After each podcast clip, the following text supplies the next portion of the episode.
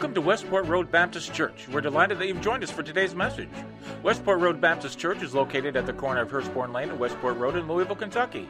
If you have a Bible, please have it handy and prepare your hearts and minds as we enter God's Word. Hey, take out your Bibles, turn over to the book of Acts, chapter 10. The book of Acts, chapter 10. And we're going to be concluding our series this morning on resurrection living. We're over in Acts chapter 10. Well, I've told y'all before, uh, when I graduated from college, a friend of mine and I, we took a, a trip over to Europe and we just bought a Euro pass. We traveled around for three weeks, just went several different places, had a real good time. And we met a lot of different people and a whole lot of Americans who would just come up and start talking to us because they heard us speaking American. Now, American's different than English, by the way. And so even in England would have Americans come up and go, okay, you're an American. One time a couple just came up and sat down at our table and said, can we eat with you? We noticed you were Americans. And we said, well, yeah, I guess so, sure. But there was two guys we met at a train station in Belgium, and they came up and they said, "Hey, can we sit with you? We, we, we heard you talking American." Then we said, "Sure, come on, have, have a seat." And so we spent like two hours with them in the train station while we were both waiting for trains. Uh, got to know them, everything. They took off one way, we took off another way. A week later, we're in a train station in Geneva and we hear two people yelling at us. They run all the way across the train station. They're about to leave for Czechoslovakia, believe it or not, but they wanted to see us and talk to us and everything. A week later, we're about to fly out in the airport uh, in, in Paris, and we see these two guys just happen to pass the same two guys. And we heard them talking American, and so we went over, you know, we hey, guys, what are you doing? And we couldn't believe that three times in a trip like that, we'd seen the same people, and what had bonded us together was that we were all from the same country. Now, wouldn't it be nice if any place you went and any room you went in, every single person in the room made you feel like you had that same identity. That there was something about them that drew you together and made you a part of them. Not just people from the same country you're from, not just people that speak the same language that you speak, but every single person you would ever encounter on the face of this entire planet would be someone that you held something very special with and that they would draw you together with them. Well, we're going to look over in Acts chapter 10 and see how that's true today. And we're going to talk about what it means that God has given us a brand new family in Christ. Now, over in Acts chapter 10, uh, as we get started, there's some things you need to know as some background. There's a Roman centurion, and a centurion was a Roman officer over 100 soldiers. There was a Roman centurion by the name of Cornelius. He was in Caesarea, which was kind of the Roman capital of that part of Israel. So he's, he's with the governor and the main people there at that particular point. So obviously a very important person. Not only that, he was a pure blood Roman. We know that because in verse 1 we're told he was from the Italian regiment. Uh, so this is a very important guy uh, that's there, and he'd become a believer in the God of Israel. And one day when he was praying, uh, an angel appeared to him. And guess what happened when the angel appeared to him? Anybody know what happens when angels appear? It, he was afraid. It scared him to death when the angel appeared. We often think of these little plump cherubs floating around with harps or something. But every time in the Bible, when the angel shows up, it scares the people to death. Okay? You know, they, they get really afraid. So Cornelius, this mighty soldier, is afraid when the, when the angel shows up. So the angel tells him, well, don't be afraid, which the angels always do. And then he tells him, okay, God's heard your prayer. Send to Joppa. And then last week, just like uh, with uh, uh, Ananias, he gives him the street address. Go to Joppa, there by the, the ocean. There's going to be a guy named Simon the Tanner. There's somebody named Peter in his house. Go get Peter, and he'll tell you what you were supposed to do. And then the angel disappears. And so Cornelius thinks, okay, this is pretty important. So he calls his most loyal soldiers to him and says, Go to Joppa, find this guy Peter, and bring him back to me. And so the soldiers take off to find Peter. And that's where we pick up in Acts chapter 10, beginning with verse 9. And the first thing we see is this we mistakenly divide the world into clean and unclean people. We mistakenly divide the world into clean and unclean people. Look at verse 9 of chapter 10. About noon the following day, as they were on their journey and approaching the city, Peter went up on the rooftop to pray. Now, most of the, uh, the houses in this particular part of Israel had flat roofs. It was very hot inside the house. You're in a hot, humid Mediterranean climate on the, on the ocean. And so going up on the roof gave you a breeze. It got you away from people. It was a good place to meditate, so that's where Peter goes. It was around lunchtime and he became hungry and wanted something to eat. And while the meal was being prepared, he fell into a trance. Anybody here ever been praying at night and fell asleep? You could be a disciple. Okay, that, that's all we're saying right here. So Peter, Peter falls uh, into this trance. He saw heaven opened and something like a large sheet being let down to earth by its four corners. It contained all kinds of four footed animals as well as reptiles and birds. And then a voice told him, Get up, Peter, kill and eat. Surely not, Peter replied. I have never eaten anything impure or unclean. The voice spoke to him a second time Don't call anything impure that God has made clean. This happened three times, and immediately the sheet was taken back into heaven. So here's Peter. Uh, he's fallen into this trance while he's praying on the rooftop, hungry, waiting for lunch. So you've got this really hungry guy, and he has this vision of all of these different animals, and he's told, hey, get up and get something to eat. So it's like he, he, he sees, you know, all of a sudden bacon and sausage and steak and all this stuff starts appearing, you know, uh, lobster. And he said, hey, man, you know, start eating. And Peter says, I can't eat any of those things because they're unclean. Now, the Jews had very strict dietary laws and they weren't made to, to uh, keep you from eating food.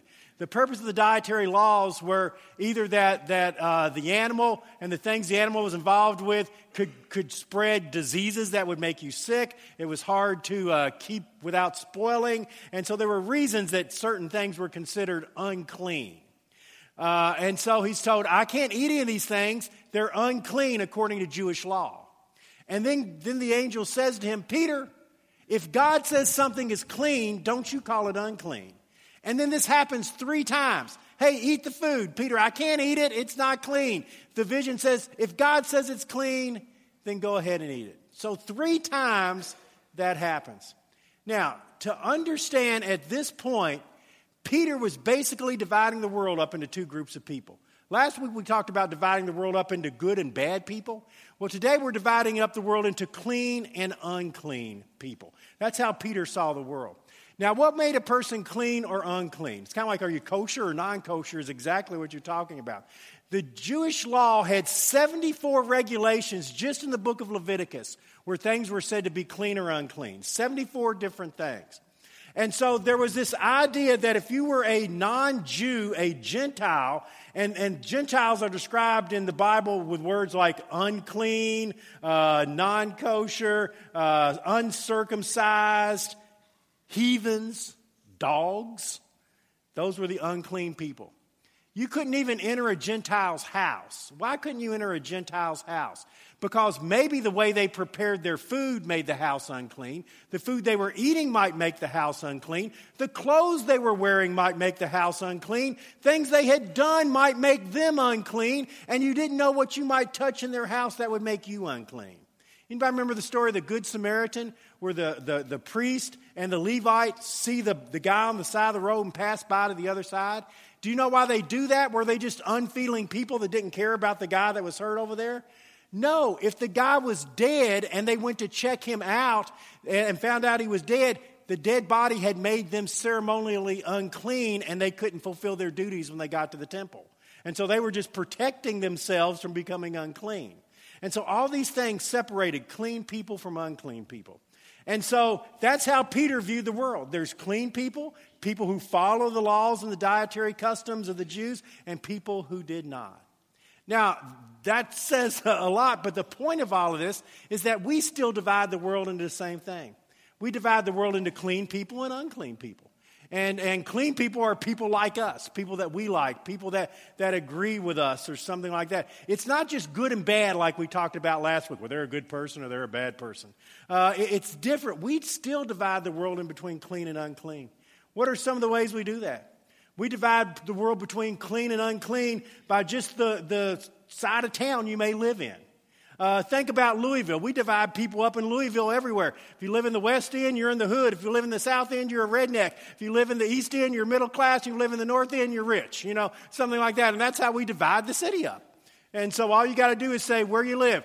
Hey, I, I, live in the south end of Louisville. Oh, man, there's a redneck right there. You know, I, see that. I can say that because I grew up in the south end of, of, Louisville, as you all know that. So you know, but that's how we just divide up the city. And so there's suddenly there's clean and unclean people. We divide people up by the color of their skin. If your skin pigmentation is lighter or darker than somebody else's, we say, well, somehow you're better or worse or clean or unclean. We divide people up by the kind of clothes that they wear. I, I, just look at you and I look at your clothes and I say, man, that's not the latest fashion. Or as Dawn said to me all winter, Chip, that's a summer shirt. And I said, no, it's just a shirt. There's no such thing as summer shirts and non summer shirts. You know, I don't know what you're talking about here. You know, uh, but, but, you know, we divide the world up by, by those kinds of things. We divide the world up by how much education you have, the way you talk, the accent that you have. We divide the world up into all different kinds of things, even the sports teams you follow. Anybody see the story this week? The guy was in Texas and walked into a bar wearing an Oklahoma shirt and ordered a drink, and immediately people jumped on him and started beating on him because he had, he had the nerve to wear an Oklahoma shirt into Texas, you know, which is something you just don't do because suddenly he was unclean when he walked into their bar. There was a story out of India this week that was really interesting. Uh, an, an, upper class man was marrying uh, a lower class a woman from the caste system there, and uh, they, they both had good educations, and met in college, but his father had to hire armed security to keep outside where they were being married because they were afraid people would attack the place where they were being married because you had an upper class marrying a lower class. And so we divide the world up still today into clean people and unclean people. And that's what Peter was doing. And that brings us to the second thing that we see in our scripture passage God does not play favorites, but offers his love and grace to everyone. God does not play favorites, but offers his love and grace to everyone. So the Roman soldiers show up. They tell Peter, hey, we've come to get you and to take you to Cornelius. So Peter goes along with them. Uh, when he arrives, he's a little surprised. He walks in, and it's not just Cornelius. If, if an angel appeared to you and said, Hey, go get somebody named Peter, and he's going to tell you what you should do, would you be waiting in a room by yourself? Guess what Cornelius did? He invited everybody he knew and everybody he liked. His whole family was there, his wife, all of his kids, all of his friends, everybody's in the room when Peter walks in. So Peter walks in. He's a little taken back and, and not sure what to do here when he sees this crowd of people waiting for him. And that brings us down to verse 27. Verse 27 of our scripture passage. While talking with him, Peter went inside and found a large gathering of people. And he said to them, You are well aware it is against our law for a Jew to associate with or even visit a Gentile. So Peter walks in, and the first thing he says is, You know, I wasn't supposed to be in this house to begin with. You know, uh, it, it, I could be unclean just by walking into this house. But then he says this But God has shown me that I shouldn't call anyone impure or unclean. So when I was sent for, I came without raising any objections. Now, why have you sent for me? So Peter goes in. And he says, Okay, I had this vision about clean and unclean animals. I'm not dumb. I'm beginning to figure out that that's how God feels about people. That there's no such thing as clean people or impure people. That that's the way that the world might look at things. It's not the way God is looking at things. So we look at the world and we say, okay, you're not like me, you're different than me, uh, and therefore you're, you're unclean, but that's not how God sees the world as we talked last week, how God sees the world is that every person on this planet is a special child created in His image that He loves and that Jesus died for. That's not just people you like or people who are like you. It's every single person upon this planet in every single country upon this planet. This world is not an accident. You are not an accident. You were specially created. You are created in the very image of God Himself. Jesus loves you and died on the cross to save you from your sins. That's how God views every person. So think about this for a second. If that's how God views every person, They're my child that I created. How do you think God feels when we start dividing people into groups? I don't like you because of the kind of clothes you wear. I don't like you because your skin color is different than my skin color. I don't like you because you live in the wrong side of town. And so suddenly we've divided the world up, and God is looking at us and He's saying, What are you doing? Now, I don't know about you, but what hurts me the most and what angers me the most is when people uh, do something to my kids. If people are mean to my kids, it'll get my, my ire up more than anything else in the world. You can be mean to me all day long, you know, and I might not like it, but I generally take it because I'm a bit of a wimp, you know, and all that kind of stuff. But man, you, you be mean to my kids, I don't like anybody being mean to my kids. Well, if every person on this planet is a child of God that Jesus loved and died for, how do you think God feels when we misuse and abuse and are prejudiced and hate other people because we consider his children unclean? How do you think God feels about that? Because we're his precious children, every single one of us. So God is not playing any favorites. So Peter says, Okay, I'm here. Why did you send for me? And Cornelius said, Why did I send for you? I don't know. I sent for you because an angel appeared, scared the daylights out of me, and said, Go get Peter. And so that's what I did. And then the light bulb goes off in Peter's head. Verse 34. And then Peter began to speak. I now realize how true it is God doesn't show favoritism. We show favoritism. Think about your life. Where are you right now that you consider people clean or unclean? What is it that you're dividing people up into right now? But God shows no favorites. People are looking at the outside and the exterior. We're told God is looking at the heart. Look down to verse 35. God accepts from every nation the one who fears him and knows what is right. And then Peter goes on and starts telling them about Jesus. So God doesn't show any favorites. We're all his children. He loves all of us. So think again how am I dividing people up in your own life right now? And everybody does it. How are you dividing people up in your life between clean and unclean? And where do you need to say, hey, every person I'm doing that to is a child of God, creating his image that God loves and that Jesus died for. But we do it even when we don't want to do it. The other day, uh, at, on Wednesday night, I, I, was going home, and, and uh, our soon to be daughter in law, Tiffany, was getting off work and hadn't had any uh, supper yet, so I stopped at Moe's to get her something to eat. And when I walked into Moe's, I'm looking at the sign, and I look up, and the guy in front of me in line was a big guy he was wearing a tank top and he had big daggers tattooed on his face. And so I kind of take a step back. Say, I'll give this guy a little bit of room here. And then I immediately felt bad for doing that. And I'm thinking, Chip, everybody's a precious child created in God's image.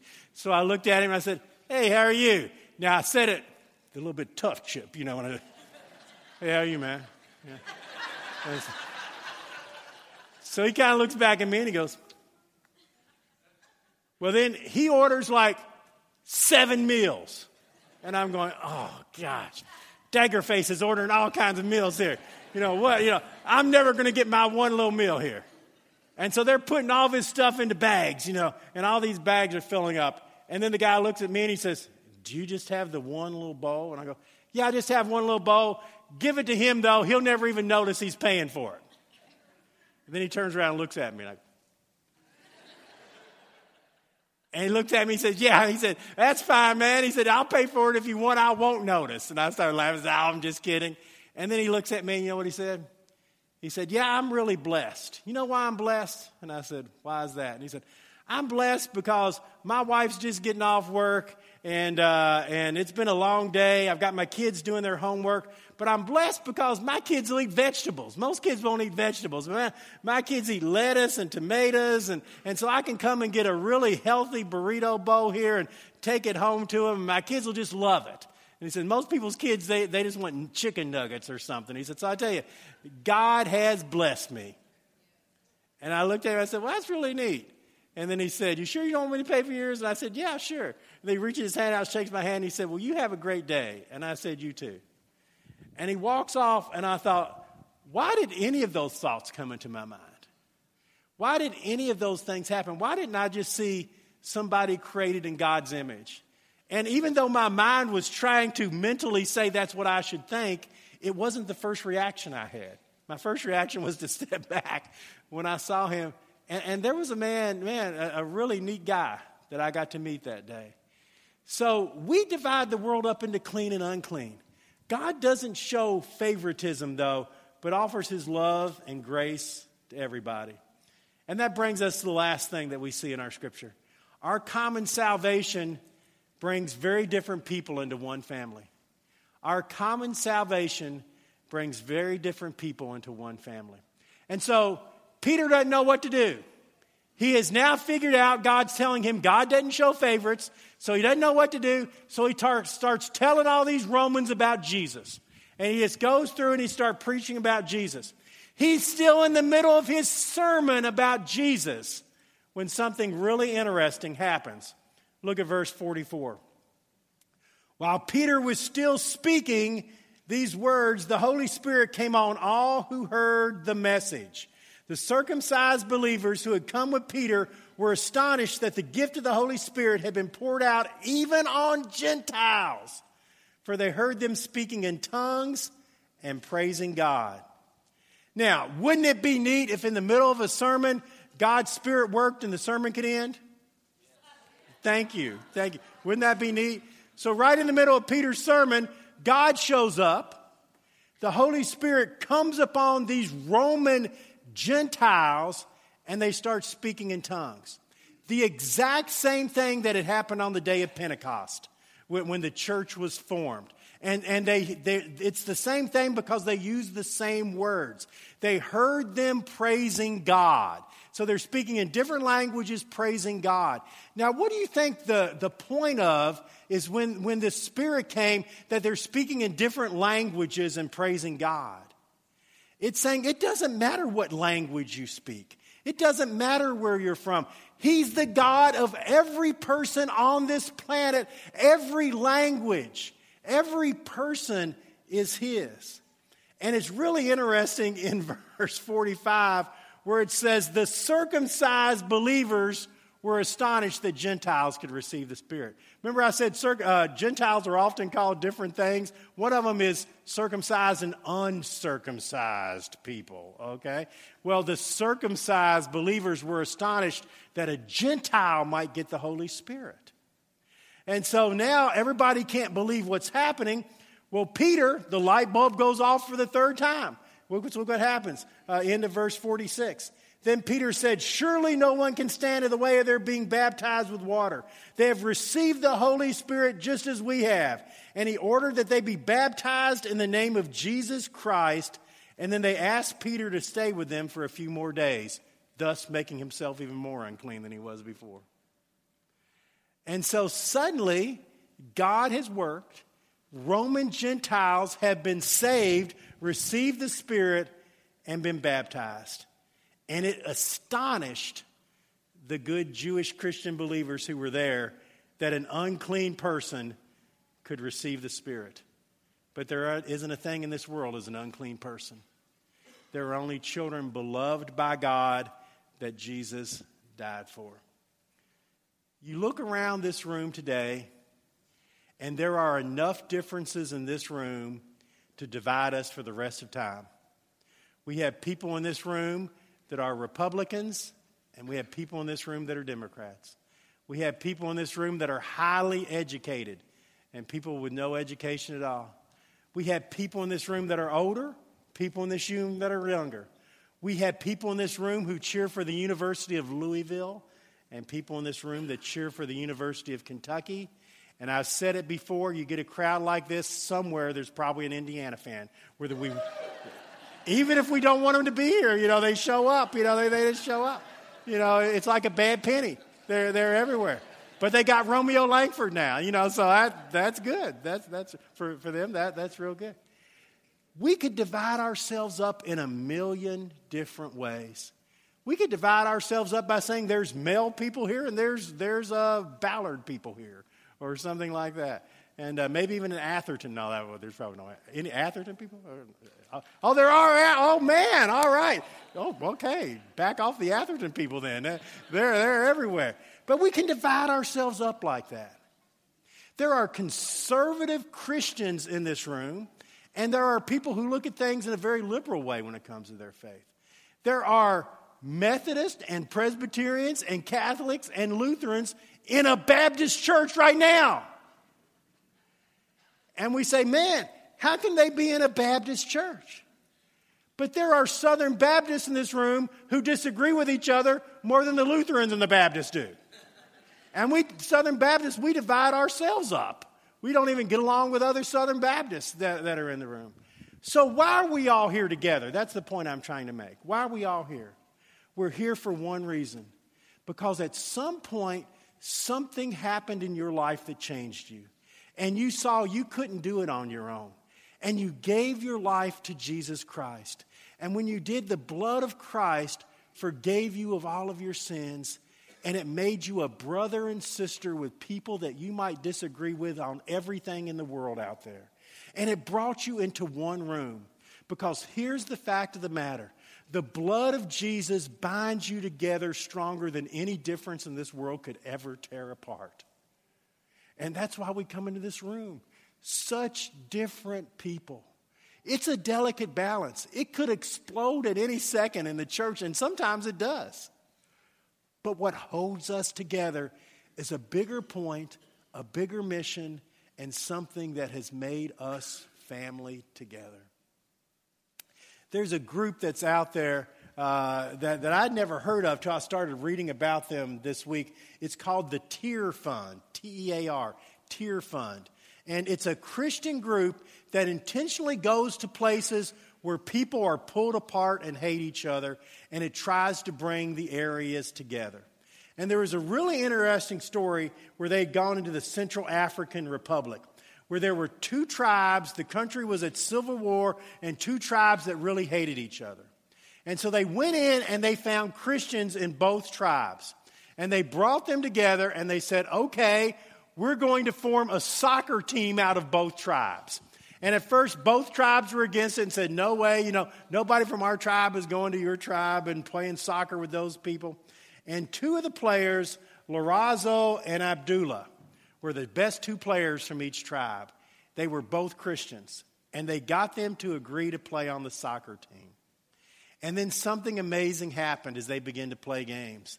They stopped seeing each other as from this tribe or that tribe, and they started seeing each other as teammates.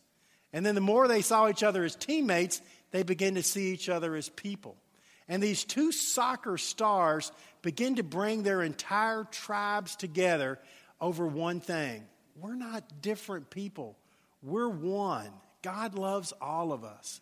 And then something amazing happened last week when the tribal leaders from each of these tribes got together and basically a big uh, uh, outdoor party was held between the two tribes where they all came together and watched a soccer game. All because people slowly begin to realize the things that divide us are the things that we've created. But what holds us together are the things that God created. We're here today for one main reason God loved us and forgave us when we didn't deserve it. And it makes you family. And I would challenge you to look around the room today and find somebody you think is a whole lot different than you. And when you do, realize this they are a child of God created in His image. And there's not going to be one person you're going to see this week, anywhere you go, anything you do, that isn't a valued person that Jesus loved and died for. God's given you new eyes, and He's given you a new family. Let's have a prayer. Father, thank you for giving us this family that we see. I guess sometimes we look around for people that are like us when we need to begin to see everyone as part of us. That everyone in this world is our brother and sister. Everyone in this world is someone valuable.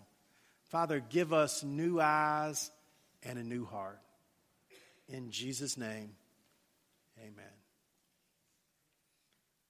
We come to uh, this time of invitation, and one of the things I would like for you to do where you are is to really look at what are the who are the unclean people in your life, and then just ask God to help you begin to work on that. Some of it's stuff that's been ingrained in you since you were a child, and you might believe something in your head, but it's still hard to to work out when you get out in the real world. And just right where you are, start saying, God, help me realize every person in this world is valuable and loved and start treating people that way. During this time, you can do a lot of things. You can come pray at this altar about needs or concerns that you have. You can come and say, I want to join this church and be a part of what this church is doing. And the most important thing is to do exactly what Cornelius and his friends did, and that is accept Christ as your Lord and Savior, follow him in baptism, and your whole life is going to be different because of it. God will give you a brand new family. Wouldn't it be nice to walk into a room and instead of trying to find somebody like you that you can go escape with, to walk into a room and think, everybody here is special. Everybody here is created in God's image. Everybody here is my brother and sister. That's what God's offering you today. Let's stand together as we sing.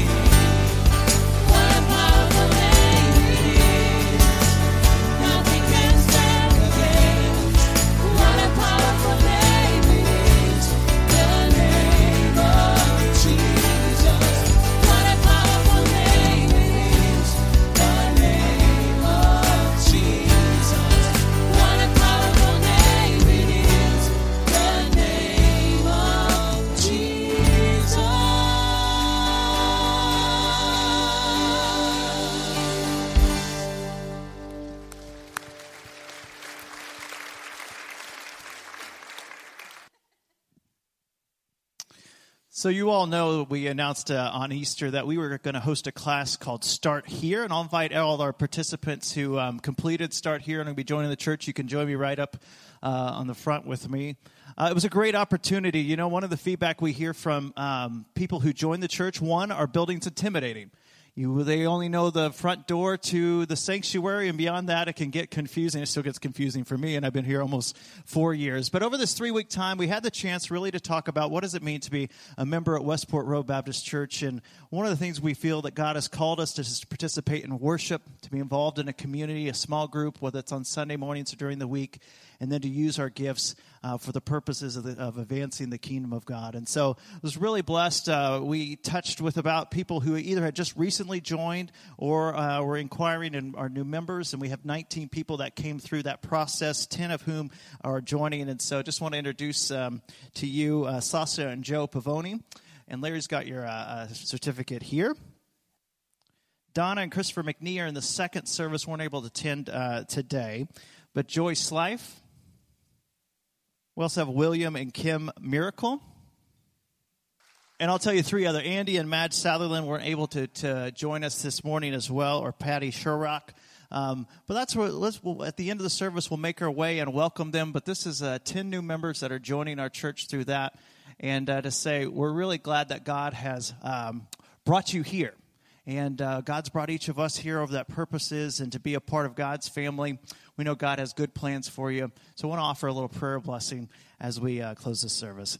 God, we thank you for your goodness that you brought each of us from different places. Some from neighbors inviting, some from people who drove by the street, some from just were in the neighborhood and saw our website and, and came in. We thank you that you brought them from different places, but we thank you that you brought them to join our church and be a part of that. I pray that this would be a life giving community where they would experience the love and power of Jesus Christ, and that, God, you would empower them through your Holy Spirit to use their gifts to see your kingdom come more fully to this earth. We pray this in Jesus' name. Amen. As you go in peace, go and serve the Lord. Welcome our new members.